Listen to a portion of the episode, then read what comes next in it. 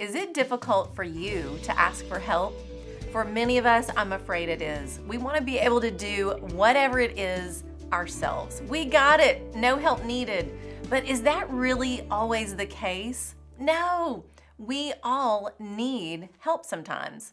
For all the busybody types watching this, how many times have you really wanted help with something? You needed help, but didn't ask for it.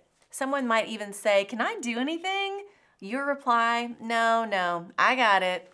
But do we really? Do we really got it? No, we don't. And then we get all bent out of shape because we did it all by ourselves. Repeat after me I need help. It's true. We all need help sometimes, but why is it so hard to ask for it? For me, I want you to think I got it all under control. I learned this long ago, and still I am learning this. I fall into the no one can do it like me category, which falls under pride and control. Hey, at least I'm aware, Lord, give me strength.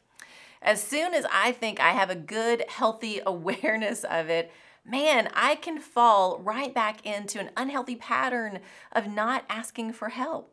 I've recently really struggled with a decision I needed to make. I kept going back and forth about it. I was praying about it, but still had no rest. One day I would be on one side and the next I would be on the other. It was driving me crazy.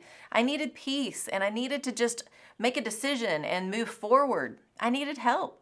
My youngest one day before school was reading a daily devotion, and this was the verse she read Psalm 28 7. The Lord is my strength and my shield. My heart trusts in him, and he helps me. My heart leaps for joy and with my song I praise him. After she read that, my husband looked at me and said, That just might be your answer. I took that to heart and spent some time that morning with the Lord in Psalm 28. Do you know what that entire chapter is about? Rejoicing in answered prayer. What God showed me that day was I was once again clinging more to fear and control than trusting the Lord with which way I needed to go in that decision. I was reminded my strength is not from me. I am not my best protector. The Lord is my strength and my shield. And as I trust, He shepherds and guides me in all my ways. He helps me. And once I surrender all of that fear and control, the worry and fretting is gone. What overwhelmed my heart in that moment was joy, peace, awareness of how I wasn't trusting the Lord. And as I lay that down, my heart was full of praise.